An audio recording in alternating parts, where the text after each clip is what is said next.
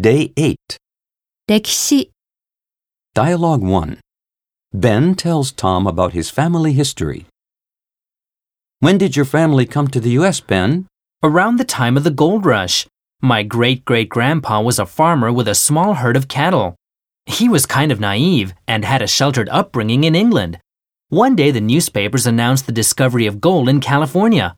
The papers painted a vivid picture of riches for anyone who showed up. That led him to declare that he was going to America to become rich and buy up real estate. Wow. So is your family well off then? Not exactly. You see, he was too optimistic. He didn't realize that newspapers always overstate matters, and he only had a vague knowledge of America. When he got there, he saw a swarm of people searching for gold in a frenzy on the hillsides. There was a lot of hostility from the other prospectors, and the shopkeepers all tried to rip him off.